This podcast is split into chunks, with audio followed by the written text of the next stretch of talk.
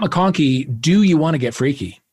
Dave, do I ever? Freaky is our new favorite movie. And even you are going to watch it, who tends to be a little queasy in the horror movie department. Screamtown, USA.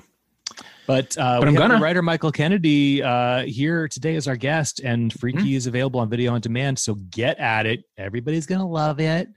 Um, before we get to that, I'd love to just break down your look today, Dave, for the people Okay. who aren't lucky enough to see you with this uh, very, uh, I would say, emo but erotic um, Oh, look well, that's thank happening. you. Thank The you. The mustache is still going strong. Mustache is going strong. I have not showered. Um, I am wearing a, uh, a, a, a Topo Designs beanie, a, um, a a hoodie that I received in a in a gift bag from a, uh luxury weed product company. Oh, And, what does uh, that hoodie say? I've been trying. It says Besito. It's a line of like vape pens. and and the the the the beanie is black, the hoodie is black. Uh, Yeah. we've got the mustache and the glasses, just creating a really nice mood, and just wanted Thank the you. people who are not lucky enough to see it to to feel it.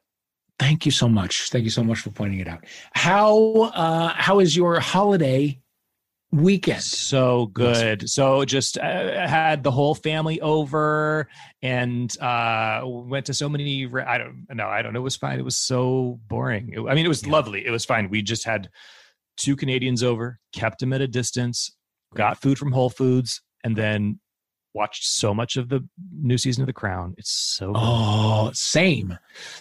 For once, we're watching this exact are same you, thing. why are you- exact same where time. are you in it? we are? Ju- we just saw the wedding. It was just up to the wedding. So that's maybe two or three. Is yeah, uh, you Something are like in that. for a ride. yeah, uh, no, I know. But by the way, if you think that you're gonna get the full wedding in the next episode, I just Oh, wanna- No, no, no. yeah, No, I- I there's. I, I was surely like they're gonna give us the whole royal wedding, and they don't. They just No, give us a glimpse. they give us Um, just a tiny glimpse. So we've watched a bunch. We, I saw some of season one, and a little bit fell off with it, and then I was like, I feel like season four, I'll be able to just like hit the ground running with it. So, so we started there. However, when we started uh, the night before Thanksgiving, I was drunk, so Oh. we started watching in the middle of season three inadvertently. I was just, I was, I was drunkenly going through the menu. So we started with the one where it's uh, Helena Bonham Carter, uh, and she has the little boy toy, and she takes him on the boat, Oh, and then they like pay him off to go away. So that's where we started, which actually is not a bad place to start. Oh, she's some her moments are some of the best moments of the show. But you're gonna get Incredible. some of those some of those uh, vibes in in the new season as well. I, it strikes me I have never heard you simply say I was drunk, even though I know we you know both uh, like to have a drink. A tipple. Uh, you know, Yeah. Um, what was? but there's simply on? no other way to say it. Right. Um, yeah, we uh, I got a I got a shipment of Brazilian sparkling wine. We drank a lot of it over the course of the holiday weekend. Um, yeah, no, outstanding. did did you cook? I did toasted ravioli, a St. Louis delicacy. Oh, of course. Um, that was my that was my contribution to our little potluck with our with our um, quarantine pod, which we did have a bit of drama. Um, one of the people in the pod uh, got very sick on the Oh, day of sh- Thanksgiving, and so we were like, Shh, okay, it, now it's in our circle. Um, and, and he got tested and he's negative. It was just food poisoning, but he Oh. there there was a tense couple of days where we thought, you know, and even with him, you know, he and I like bike together and stuff, and we keep it distant and all that. So I don't I don't think I would have been at risk even if he had tested positive, but he didn't. So Whew. close call. you right?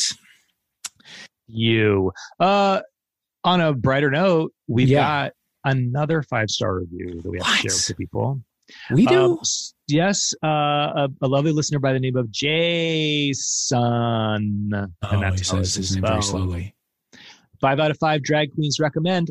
I love this podcast so much I may finally buy some Mack Weldon underwear. Thank you. Seriously though, Matt and Dave are a fantastic duo and they get the best guests. Although I'm dying to know which are the ones they always hint at who weren't as friendly slash easy to talk to as the rest. Oh, Oh, you're not gonna man. get us. You're not gonna catch us out like that, Jason. But but if you ever see us back in the real world someday in the future, Jason, ask us. We'll tell you. Ask us. Yeah, we'll absolutely tell you. But on the air, no, we can't do it. We don't have the heart. Um, we also have a question. Oh yeah, this is uh, something you will talk about on the air, right? Absolutely, at length. Uh, you sure about that? Asks Dave. Are you still listening to any country music at all? Um. I am still listening to the stuff that I said I was listening to when I said I was listening to country music, which is to say the new Brett Eldredge album, Sunday Drive. it's fantastic. Right. right. All right. Um, adding it but to the other than that, playlist. Not really. Um, I'm on air at uh, the Spectrum on Sirius XM, and we're playing the new Chris Stapleton song, which I like a lot. So I'm Uh-huh, okay, that okay. when I play it. Um, but yeah, no, right now, what am I? Oh, uh, Beabadoobee is all I have time for now. Um, she is a uh, a new young British artist. She has an album out called Fake It Flowers. I cannot recommend it highly enough, Matthew. I actually think it'll be right up your street. Great. I'm B E writing Badoobie. Um, she's fantastic. Doobie. Yeah, give it a listen. Um, Thank me you're fantastic, and Michael Kennedy is fantastic. he is. He's our guest this week. He co-wrote the movie with Chris Landon, who directed it. And Chris Landon is a big, um, you know, horror guy who did like the uh, Oh, Paranormal Activity. Paranormal Activity. Um, but anyway, okay. Michael is uh, a delight, and uh, the movie's called Freaky. It's on video on demand on today. Here he is.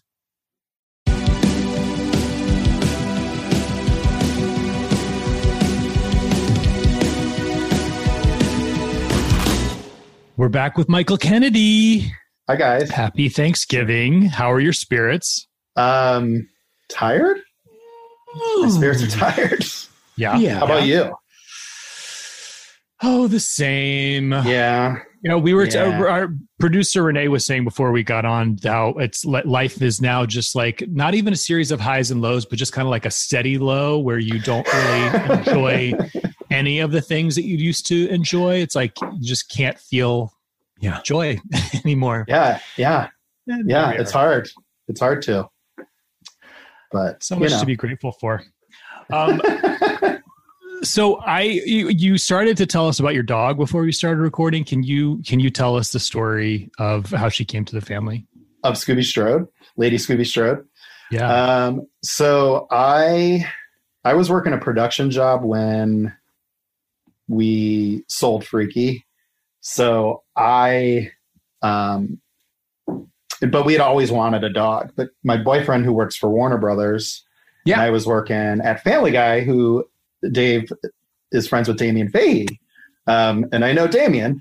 Um, I was working production at Family Guy, and we both were like, we want a dog, but we didn't think it was fair to bring a dog into the house if one of us wasn't going to be home with it Mhm. during the day. I didn't want to be a dog dad that was putting the dog in a crate for Yeah. nine hours a day. So we always said when one of us had the opportunity to work at home, we would get the dog. And that happened when I sold Freaky. I was um, sold Freaky, and then three months later, I sold a pitch because of the Freaky project. Um, so I was able to quit my day job and be home with the dog starting in January Oh, of this year. So she was a Christmas present from my boyfriend. Oh, Yeah. and did you quit the job in a blaze of glory and just fuck everybody and storm out? I actually had two shifts at Family Guy between writing gigs, which is funny. I was there for four years and then wrote on a TV show for a year and a half, and then kind of my career just shit the bed. So I had I they thankfully brought me back into the fold to work production again. Um, so I actually didn't. Wow. I did though, however, give my two weeks That's notice from good. the set of Freaky. like I Oh, went down. nice. Yeah, I went down. I went to go down to set for three weeks, and then my plan was to come back and work through the rest of the year. And while I was down there, my pitch officially sold and the deal closed and everything. So I called my boss, who's like my boss at the time, who's like a great friend still to this day. And as soon as she picked up the phone, she's like, You're quitting, aren't you? And I was like, Yeah. Ah. So I actually put in my two weeks, finished my three weeks down in Atlanta, did go back to LA, did come back to LA, worked those two weeks because they were very good to me and they let me leave for three weeks to go on this film and and stuff. And then I immediately went back to Atlanta to finish up the shoot so I could be there for the rest of it. Um Yeah. Wow. Um, well, I we'll definitely get into the the movie and your you know journey there, but um, before we do, what are you watching in quarantine? Like, what is keeping you company? Um, Fantastic. between rewatching like old sitcoms, like I'm on a Married with Children kick right now, and I started. Yeah, I love Can- that show. can And I we- started from episode Can we one. Agree? in season first eight now. season, Al Bundy, Um, scorching. so and there's 11 seasons. Yeah. Yeah. Yeah. and there's my dog. Yes. And I still think he's kind of sexy like in later seasons too. Like you know. Modern Family, Al Bundy. yeah. Wow. No, not that hot. Not that not that Al Bundy, but like I- season Tony, 10. rewatch Married with season one, Children Matt, Al you'll be surprised. I still think is kind of sexy. Okay. He is. Okay. Yeah. Yeah. He's really young in season one. Yeah. Um, so I've been watching that and I uh I did a rewatch of I started a rewatch of that. I did a rewatch of Seinfeld. I did a rewatch of Will and Grace. But as far as the new Ooh. stuff is going, I just finished Bly Manor literally last night. Oh, and I like it. I liked it a lot. I loved Hill House. Um, like the first season of that anthology series, The Haunting of Hill Mhm. House. I l- absolutely loved it. Um, so I think I kind of overhyped Bly Manor for myself, um, but I still really enjoy it. Mike Flanagan just he explores stuff in such a unique Yeah, way, like he and um, No, Ben is exploring some very stuff sorry. as we God speak, or maybe that's maybe that's super dog. I don't know. Um, no problem. Comes every comes every fucking day. when, um, when is it going to stop being Mailman. a, a surprise? Scooby does that too. So Six yeah, I've days a been, I just finished that. I know, I know, Hey, they think we're never. They think every time we leave the house, we're never going to come home. So, Yeah. you know. Um, so yeah, Bly Manor, and then Ooh, okay. Um, what else are we watching? We did a rewatch of Hannibal, Absolutely. Hmm, um, which is Uh, just yeah. fucking awesome. That show is so good. I can swear, right? fuck yeah. Okay. Okay. Cool. Um, Hannibal. I have to remember, that is something that is always sort of in on my list Yeah. and sort of falls off, falls out of my awareness. But I'm glad you mentioned it. Have you Have you Um, seen any of it? No, I would. Once you start, I don't think Mm. you'll stop. yeah, Yeah. We're we're in a Um, crown. I wish I had better news for Okay. you. Um, but you? Um, American Ninja Warrior.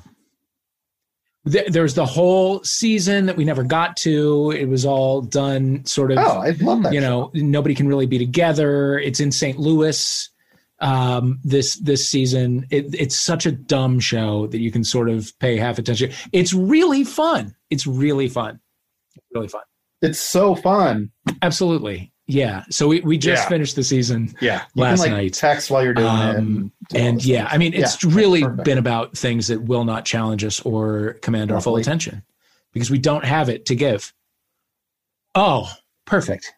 Perfect Yeah, I just started Supermarket Sweep actually. the perfect dose of. Leslie Jones. Yeah. Have you have you watched any of the old dose ones Leslie on Jones Netflix nice. and or Buzzer? yes, Yeah. Yes, because that was the show I used to watch when I got home Yes, from school, like in junior high, because Yeah. was I think it reran on It's like Lifetime or most fun. something. Um, and I loved it. Thought it was so It, it could not be dumber. It truly It is. there's it's no really way and it's so dumber. stupid. and the ABC reboot hasn't tried to make it any less dumb. They Yeah. just added it's so Leslie dumb, Jones. Yeah. It's just yeah, go get those hams. and that's why it's brilliant. Yeah, yeah. Get those bonus blow-ups. Yeah, I'm uh, I'm a really The fan. bonus I- I those things are how still the there. 90s one was just you know it was the last sincere thing that happened in our culture, you know, and it's it's beautiful. Oh, thank you. That's a really good point. It's a good way to put it. Michael, I wanted to ask you when we did your podcast, which I know is no longer with us, but uh, that you're obviously a horror buff. But what are Mhm. your sort of all-time touchstones? As far as film or Yeah, or horror or yeah, horror films. Horror films. Um, okay, so I always turn to The Exorcist, which I think is the scariest movie ever made, and I also think it's a perfect movie. I rewatched that. I rewatch that all the time, and I just rewatched it recently, and it really is a perfect film. Um, so The Exorcist for sure. Hall- the original Halloween, Hmm. um, the original Black Christmas. Um, and these are any movie I'm mentioning is something I'd rewatch at least once, probably a season, like not just once Mhm. a year, but like once a season. And then um, Why especially Scream, Scream, 2? and Scream Two, I'm absolutely obsessed with, especially Scream Two. Um, I think those are like, I think Scream Two is like the height of '90s horror, even more than So the first one. Mhm. Um, I also think it's peak Wes Craven. I think it's his best directed movie. Um, it's just such a wild, fun, energetic, and that cast. I thought the cast of Scream One was good. Scream 2's cast is like just such a time capsule.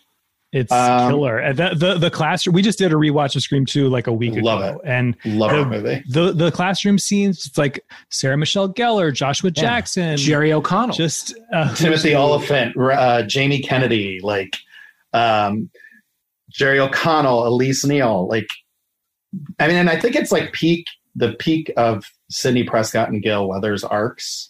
Mhm. um, in the series. So I'm absolutely obsessed with them. Scream, I credit for being the thing that made me want to be a writer in the first place. So those those movies have like a really special place in my heart, and I just can't wait for the next one. oh, what are your hopes for the new Scream? Well, I read it. So read it? What can I you tell did. us? I got to read it. I can't tell you anything other than it's the script is fucking fantastic. The trio is used to perfection for the first time since Scream 2. Ugh. And Okay. I think you'll love the new characters and story. I can say that. I'm so excited. Yeah, it's a great script, a really great Smith. Like very smart. I went in reading it thinking like what else are they going to have to say about horror at this point because there's not to me like the the first two especially spoke to the trends that were going on Yeah. at the time, you know, or like the downward trend that was going on when the first one came out. It was just like what are they going to comment on? Like A24 horror? Like not enough people know about A24 Right. horror or like are they going to talk I don't know, there's just like the beauty of horror right now is there's so much of it and it's all so very different that there really isn't a trend um, Mhm. but they really found an angle um, that i think people are going to be surprised by and i don't want to spoil that because it's it's actually pretty clever I'm Um, so excited. yeah it's really good Um, so I I've heard Chris Landon on another podcast tell his story of how Freaky came to be. Um, so now it is your turn to tell your side of the story. i hope we have the same story Um, and I, I mean, I know, I know that it all started with you. yeah you know um, Mhm. So the story always starts out on a downer note because it starts with my dad dying just God, might as well so laugh sorry. at it. Thanks. My dad died in April of 2018, and I had a I had a rough go of it right after. Um, we had a really good relationship, but we also had a little bit of tension ever since I came out to him. Um, so there was a lot of regret when he died, and also a lot of anger, but also a lot of sadness because I did love my dad. But I was sitting watching Happy Death Day of all movies one day. And this is, I actually didn't even know Chris at the time. So, like July, June or July of the same year, I was sitting watching that movie and I was watching a scene where Tree, the main character, is talking to her mother. And it's really, it was really emotional for me. I started crying because I started thinking of my dad.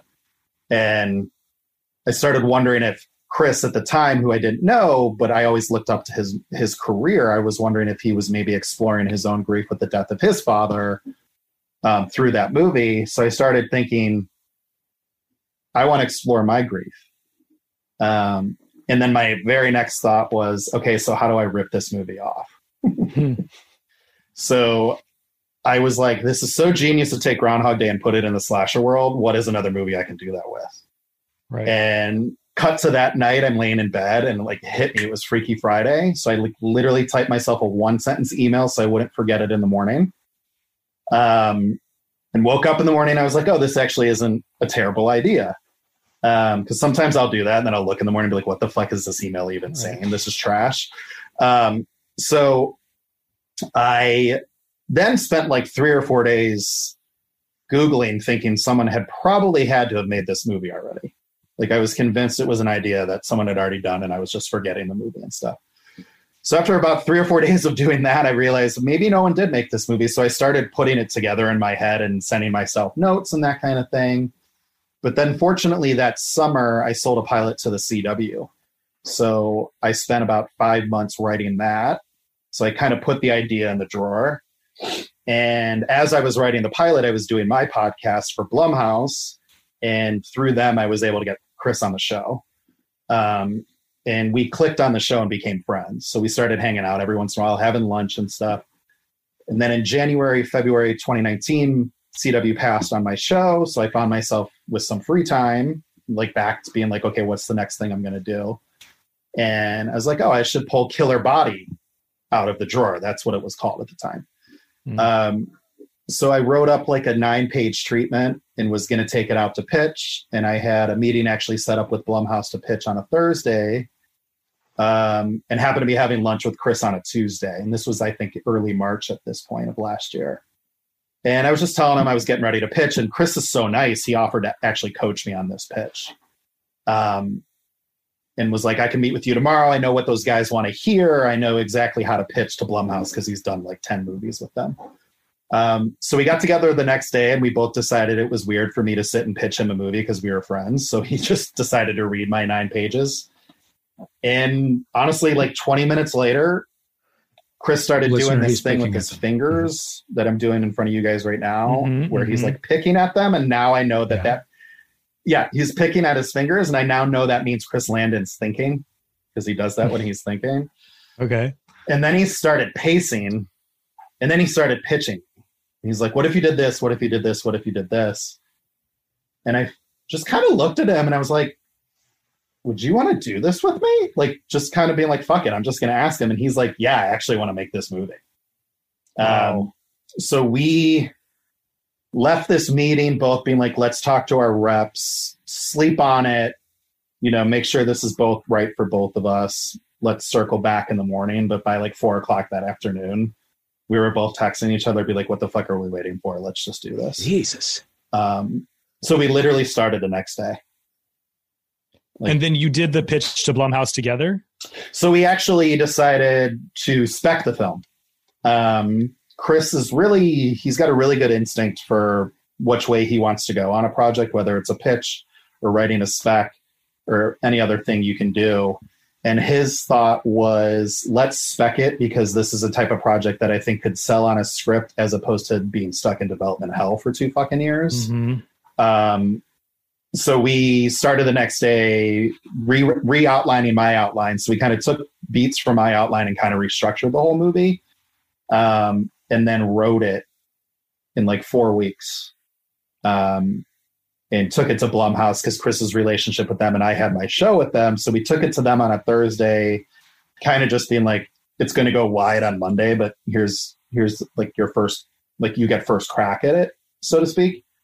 Um, and I feel weird telling this story because like it'll never happen again, and it sounds like everything's so easy because we gave it on Thursday. We got an offer Friday. The deal closed Saturday, and the movie was greenlit on Sunday. And any listener that's not versed in film, this will never fucking happen again.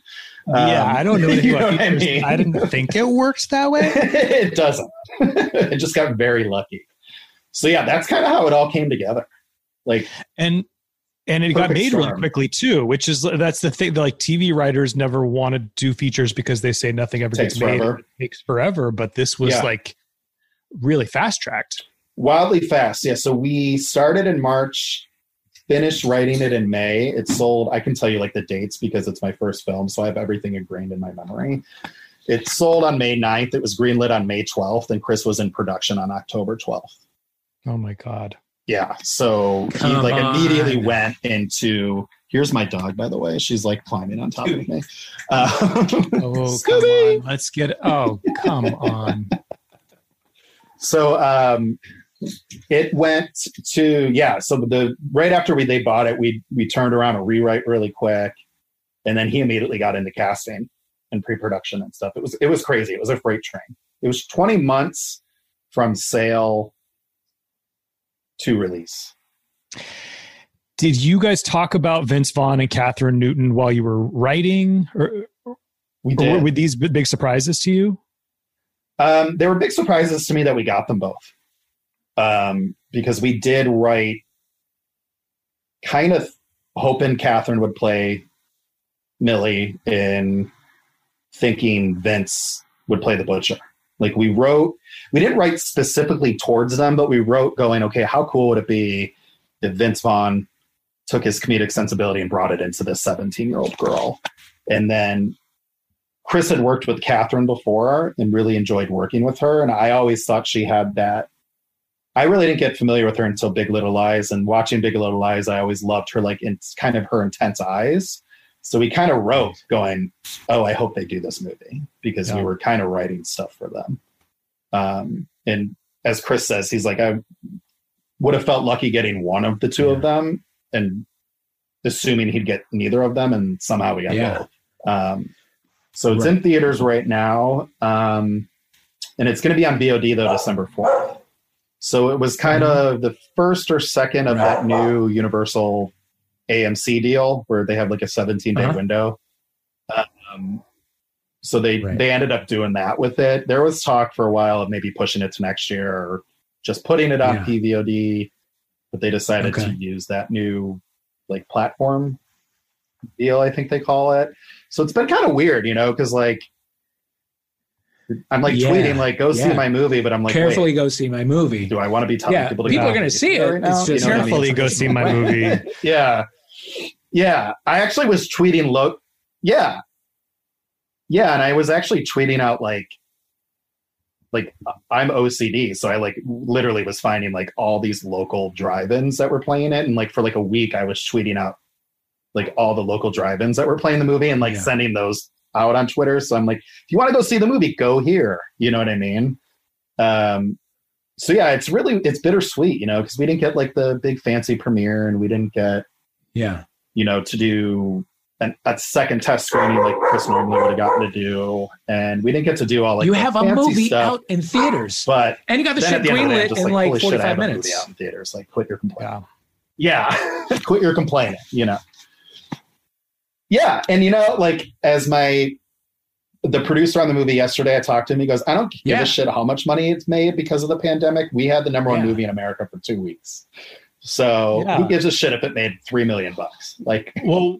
What I love about this story is that it is this like Hollywood fairy tale the is. way that it has unfolded, but it also sounds like for you it was very it was a long time coming. Like you you alluded to some real you know sort of career dips before yeah. before then um which makes it you know more inspiring to me um because i'm definitely no stranger to that so what right. what was life like before this all you know started to fall into place I mean, yeah, and that's like a really good point that you bring that up because it does sound like a fairy tale, but I always, you know, when I do talk about it in detail, it was like an 11 year process. You know, I've been in LA 11 years, um, and things I've done throughout the years have led to Freaky. It wasn't just like this magical thing. In a way, it was, but like I never would have met Chris if I didn't have that podcast. You know what I mean? And I never would have had that podcast if I didn't meet the people at Blumhouse. And I never would have met the people at Blumhouse if I didn't have a spec script out four years ago that they liked but didn't make. You know what I mean? So it was like a big number of steps that took me to Freaky. So, you know, for the first four years, it was just kind of like, it was hard. You know, I was new, um, had no money, was working a production gig, living paycheck to paycheck, um, while also trying to like read every script I can get my hands on to actually learn the process. Cause I moved out here to write and thought I knew how to write. But at the minute I got out here and got anywhere near a production, I had no fucking clue what I was doing. You know what I mean? It's like I had to go to school while working, you know, through like not actual school, but like I was literally schooling myself while I was at work every day on just the ins and out of television and stuff. Um, so it was a struggle. It was a struggle for a long time. It was four years of production work before I got my first TV writing gig. And you know, and it, at the time it felt like, okay, this is the breakthrough I need. Um, and this is the breakthrough I've earned because I wrote a ton and you know wrote spec after spec after spec. And it was at the time when people still wrote specs of exi- existing shows. So I did that quite a bit you know? Um so I remember getting that gig and being like oh my god it's happening. I'm gonna I'm gonna be in TV forever. And because that's the thing everyone says that first Yeah. job is the hardest part, and then from It there is. it's it's uh, yeah you'll get the next one you know? And it just didn't happen for me. I you know it's like that classic couldn't find a gig so the agent stopped returning phone calls manager dropped me you know i like was literally back at square one six years into being in la um and i was also older so it for me it felt like it felt like more of a failure at 35 than it did at 28. You know what I mean? Because like it's like, well, what the fuck do I do now? I'm 35 years old. And thankfully I did two things that year. I got sober and I met my boyfriend, who I'm still with. And it really just put a lot of stuff in perspective. He he helped me with my sobriety and helped me be like, you're good at this. Just keep working at it. It's like something's gonna happen for you if you keep pounding the pavement. And that's really what I did. I just pounded the fucking pavement. Like like start over 2.0 is what I call it. Like I really just like had to will stuff to happen. And that's exactly what I did. Um, what did it's like pounding the pavement look like? um, you know, it was utilizing relationships that I made and not in a way that was, you know, the thing I always tell young kids when they I get messages now, which is weird to me, being like, How did you make it? You know? And is like forming I used relationships that I formed that were authentic and it wasn't like just using people to get in the door or anything. So I just u- utilized my relationships, and the biggest thing I did was I had this spec script that I had written, sl- an actual, uh, also a slasher movie, um, that was gaining a little traction around town with readers and stuff, but I couldn't get it made. So I eventually just put together a big table read. And doing that was like the biggest, the best decision I ever made because it actually opened the door to new relationships. And one of them was with Blumhouse. Um, so I did things like that all the time. I wrote a pilot, a comedy pilot, did a big table read for that. I read people's scripts if they wanted stuff to be read. Um, I just really cultivated my relationships, and a lot of them were ended up being like good friends, you know. Um, and the thing is, is I kept writing. I just kept writing, like writing and writing and writing and writing and writing until, like, I don't know. It got to a point when I did the pilot for the CW. That basically was because I was just kind of annoying. like, hmm. I found somebody, I, a friend of mine and I had this idea together, and we just decided to put this pitch together and we just went out to people that we knew that we thought would be like had the same sensibility for the script because it was a really weird concept horror comedy that I did where it was essentially like Sidney Prescott from the first Scream and Laurie Strode from Halloween H2O having a team up to stop a killer in their small town, but like their small town makes these survivor girls famous just for surviving a serial killer. Um, and like the Jamie Lee Curtis character is like super desperate because her star power is waning because with each attack every four years, because she had this leap day killer, is what we called it. Mm. Every four years, the killer, the fanfare with the killer would get less and less to the point that like no one gave a shit anymore, you know? um, so we like, just like my writing partner on it and I just like kind of willed that into existence. We like hounded a producer friend of ours to get attached to it until he finally did. And then we were able to take it to a studio through those relationships and just managed to just, I don't know, a lot of it was timing and stuff, but we really just kind of took no for an answer. like, wouldn't take no for an answer when it came to that. Um, and got it into the CW and they bought the damn thing. So, you know, it was just a lot of like ignorance, is what I say, like not knowing any better. Um, has really helped Are, me. are you able to So I think a lot generate that like quit. belief in your ability on know? your own, or do you just like plow through and hope for the best? Like, do you do you fight with like that sort of imposter syndrome that a lot of writers do? a little bit of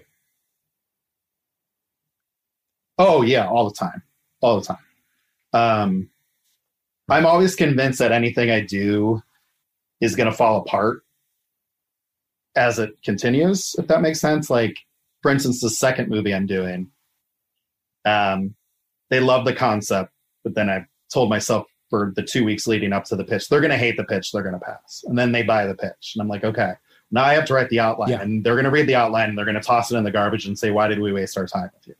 You know what I mean? And then they send me off the script based on the outline, and then I'm writing the script. I'm like, oh, they're gonna they're gonna hate this. Why do they buy? They're gonna hate this. They're gonna hate it. They're never gonna make this movie. And I do that every step of the way. But I will say, working with Chris Landon um, on Freaky, and he's actually producing my second movie, has really um, allowed me to open myself up to Yeah. realizing I actually do have some sort of talent here, and it's not Mm. just luck. It um, so I'm starting Good. to I'm learning to appreciate myself, if that makes sense. Um, but that imposter, yeah, the imposter syndrome always is there, though. Always. I, I mean, I, and I, I'm not, I am not uh, a, a sober person, but I do have a familiarity with uh, 12 step programs. And I would imagine that sobriety would play a big role in just the, like, the facing of those demons that we're talking about like the the Yeah. like asking you to be accountable for yourself and sort of the, just like the self-examination that is involved in it if that makes any sense Yeah, it does, and it does help because for me, I I had a lot of anger when I drank. Um, my drinking resulted in a lot of just negativity and not working. It was easier to be drunk and then go, well, no one will fucking hire me. It's everyone else's fault than to like be like, well, A, you need to quit drinking. And B, I don't know, maybe write something you can give to people because they're not going to just hand you a job, you know? Um, so yeah, there was a lot of clarity in that. And a lot of it for me was just, uh, just being nice. Like when I got sober, one of my biggest things I, I told myself I wanted to do to do and be was just be a nicer person. And I wasn't like a raving lunatic asshole when I drank, but I just had a streak in me at times that came out and it negatively affected my friendships and my uh, relationships with boyfriends, work environment sometimes got affected because of it. Um, so the biggest thing that I wanted to take away with sobriety before even the writing was just like, okay, why don't you just try being a nicer person and a less angry person? Um, and that really helped because I started realizing like I actually have a really niceness to me if I just let it come out. And it really started helping me build solid relationships with friends or industry folk, you know? Um, and I stay in touch with a lot of those people that I, I stay in touch with almost everyone I've worked with, you know? Um, because I, I don't know, it's just, it's just something I strive to do when I got sober. And I think it's helped in my work. So you mentioned you met your boyfriend. It's it sort of coincided with with getting sober. What was it like to date and and get into a relationship? You know, sober for the first time. You know, it. Um, I don't know. That's a good question. I mean, I think I got really lucky meeting him when I did because I was only about four months sober when I met him, and I had gone into my sobriety. Um, looking back on it now, telling myself it didn't need to be permanent if I didn't want it to be. Um, I went in going, okay, let's just give this a shot and see what happens. And my boyfriend is like nine years sober. So when I met him, he was several years into his path of sobriety. Um, so meeting him changed my life in this sense in so many ways, but with sobriety, it changed my life in the sense it's like, oh shit, dude, you need to do this forever. Like, there's no semi sobriety. You're either sober or you're not. And he just gave me the strength and the ability to like have that conversation with myself because I think I was still avoiding it, even though I was successfully a few months sober. Um, Yeah. So I think it would have been a lot harder had I not met another sober person, honestly. Um, Yeah, I as think I would have early easily coming out, fallen you need to see drinking again if I met somebody person in the life drinking. who's happy and I mean, do you need you need a, a north star, probably. Such a good way to good comparison. yeah, yeah, you need that person that's going to kind of hold your hand and say, "Hey, it's going to be okay," you know. And that's what he was for me, and he still is, you know. And he immediately, Yeah. in the early stages of our, our relationship, he was the one that read that spec script that I couldn't get sold, and goes, "This is a really good script. You should try to just do anything with this, whether it's." Try to get it financed yourself. Do a table read. You know enough people that like Alex Borstein did my table read for that. You know what I mean? Wow. Like he's like, you know enough people that you could put together a really good read. Um, and that actually was another thing that helped, not only in my career, but then I spent the next three months putting that together, and it was like I wasn't working, I was sober, I had many reasons to stop, like to start drinking again, and it really was like the first time in my sobriety where I, for like three months, I had a real sense of just like what I wanted to do, who I wanted to be, and like I had something keeping me moving. Yeah. You know, like it gave me like my first sense of belonging as a sober person, um, and it's it's stayed with me since then. And I'm glad it really was tied to my work because I think it's helped me with my work ever since. You know.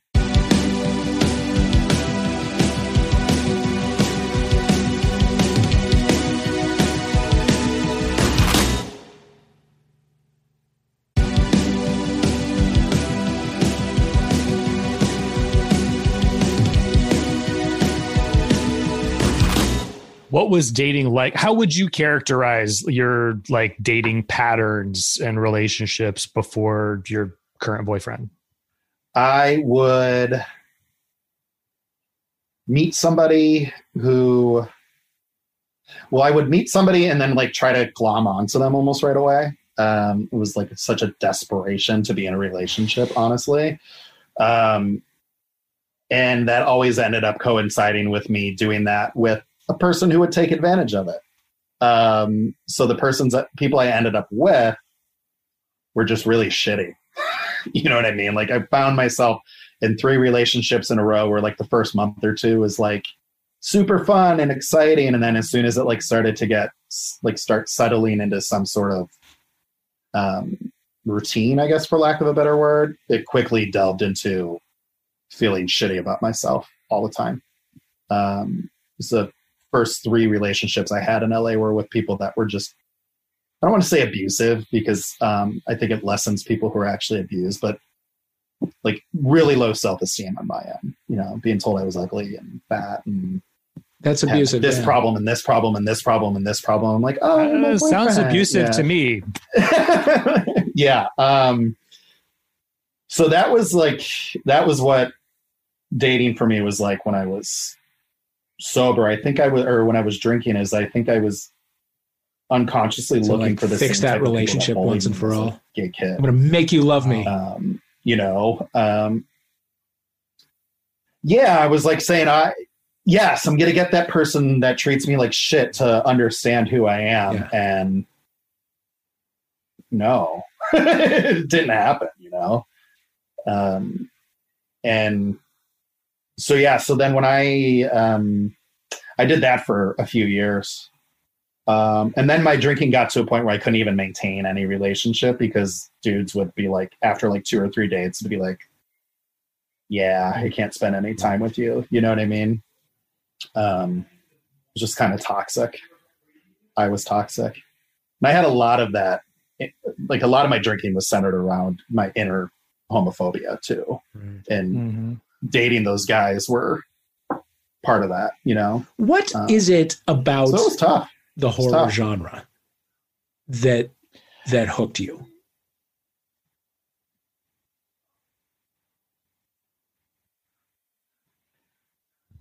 Yeah. Well, for me, I mean, the first movie I saw, really saw, was Scream.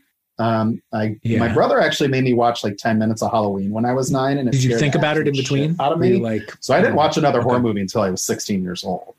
Um, Okay. Okay. oh yeah, I would Yeah. like see a commercial for a Freddy movie and like run out of the room. Um, it was so scary to me. So then my friends in high school tricked me into watching Scream because stupid Yeah. 16 year old me, they were like, oh, it's a rom com. Of course, of course, there's a rom com named Scream. Um, so they like take me to the theater, and I was instantly hooked on the adrenaline, um, and like being scared. But the big draw for me, even that very first time, was the final girl. Um, it was seeing. I, th- I think that's why horror resonates with a lot of gay guys. Is like, I think we see ourselves in those characters, and I'm like so thankful that the very first one I got to experience is like one of the best ones ever, in with Neve Campbell, because her character is just so strong um, and really empowers herself. But she started out in a spot that I always felt I was in, which was quiet, shy, and like kind of ignoring your reality. Um, I was 16 and closeted, and she was 16 and refusing to believe that, you know, like her mom was not the person she thought she was, or that the wrong Mhm. person killed her mother. And like, not the same thing, but kind of is, right? Like, you know, we're denying our own existence to ourselves and to the world. Um, and I I tell this story a lot because I love it so much, but I literally can pinpoint like the moments in that movie where like I could almost feel my brain chemistry changing and was like addicted to what I was seeing, but also was just so emotionally moved. And I think for me, I got really lucky for that movie to be my real first experience because I'm drawn to that now. I'm drawn to the emotional journey that these characters have. So I find myself really gravitating and horror always, but like to that type of horror. Um, so for me, it resonates on more than just a visceral level. It's just like literally an emotional journey. And it's been a part of my life now for like almost 25 years. Um, I don't know. It's like, it's weirdly like family.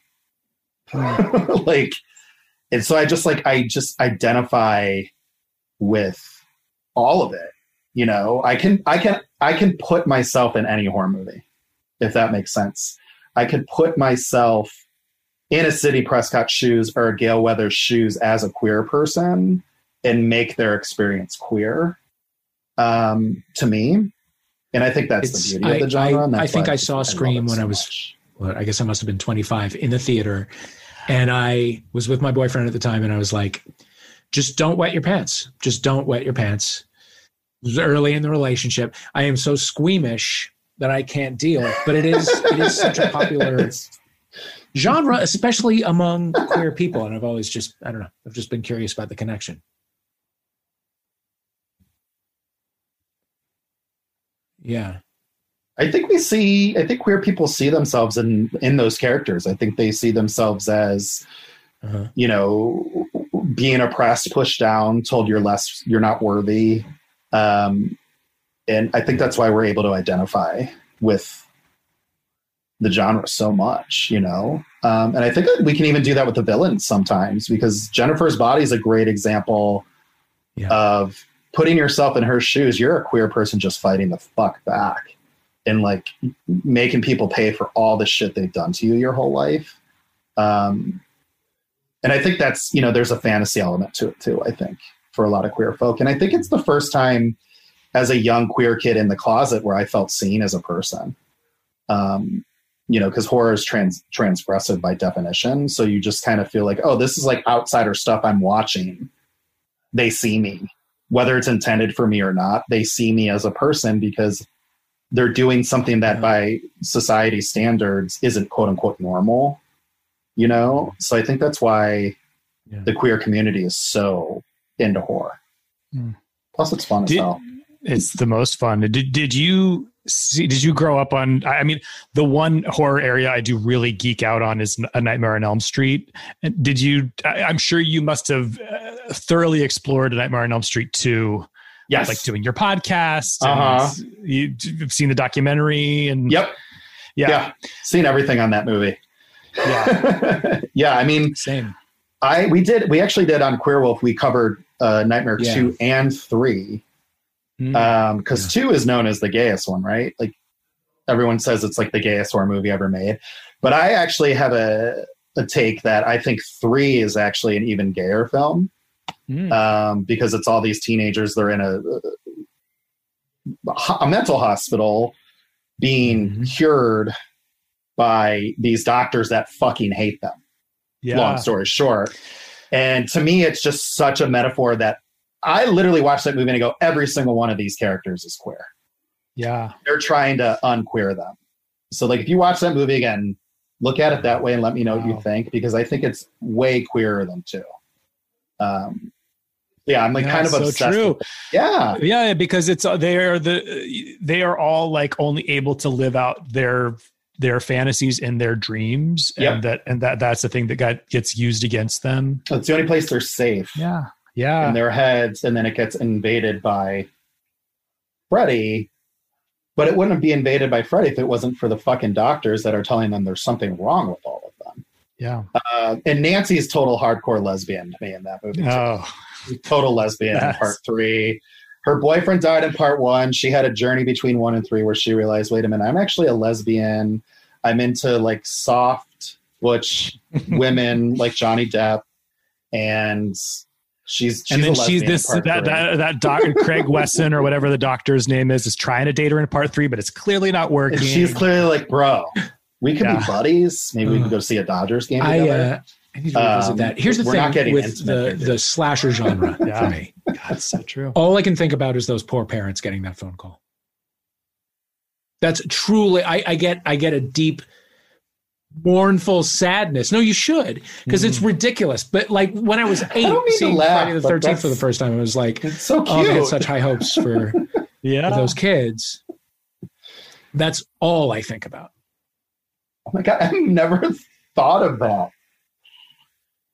Like think Yes. the sheriff Yes. or whatever in every Such Friday the 13th sadness. movie that has to make like nine Such phone calls the next Mournful day. energy. To, like a string of parents. I've never thought of that. Oh well, oh my god, that should I mean, y- well, you're Dude, getting I you're getting shit greenlit left an and right. So bring me on. a movie. That's great. It's literally That is the so, like- that one that It's I so to. I wish I could just turn it off and enjoy a fucking slasher movie. but I can't. Not yet. Did you see Freaky? Have you guys got to see Freaky yet? Okay. No, I was looking. I couldn't find a drive yeah, a, in a drive in and Pomona. Maybe I looked Yeah. to. Maybe I missed All the window. drive-ins are like an hour away in Yeah. LA. Kind of Yeah. stuff sucks. Yeah. We will have seen Yeah. it by the time this comes out, and everybody Oh, else great. should obviously Michael. see it on uh, on VOD. Yeah. Therapeutic, Um, inspirational, this is so Terrifying. so fun, and uh, all of you're the best. everything you need, You're the best. Ah. E- All of it. everything you need. To, uh, like to our favorite kind of horror movie with so much heart.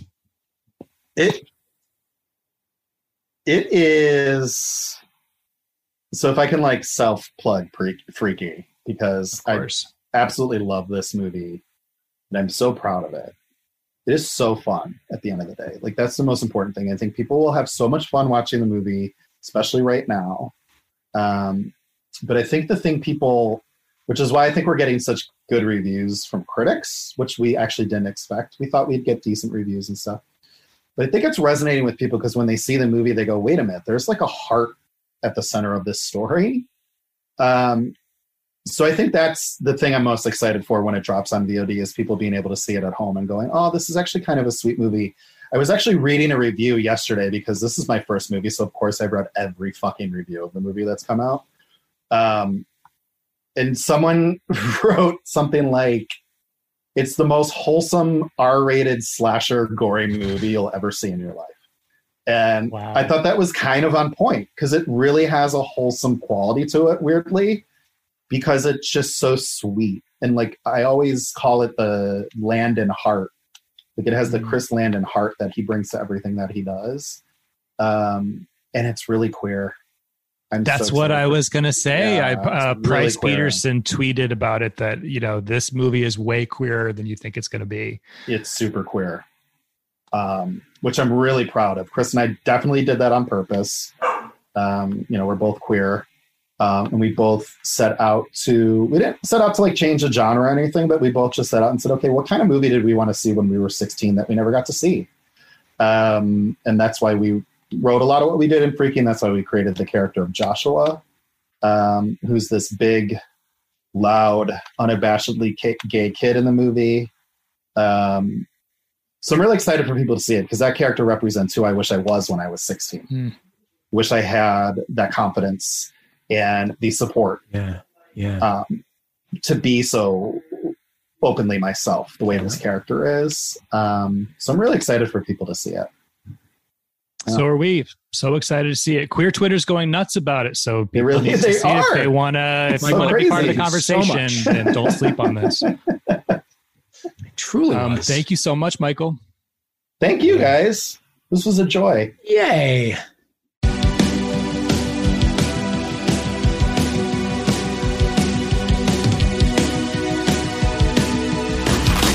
Well, Matt, we've come to the end of another episode. Dave, Dave, Dave, Dave, Dave, Dave, Dave, thank you for being here with me, giving me a reason to live. Thank you, Matt. Thank you, everybody, for listening. Thank you for reviewing us on Apple Podcasts with five stars only, of course. Thank you to Renee Colvert with a T, uh, our, our producer. Thank you to Ryan Connor, our engineer. Thank you to everybody at Earwolf. Uh-huh. Thank you, Ben Wise, for the music. Yes. And thank you, listener, for listening. Uh, tell a friend, leave a review. We love you.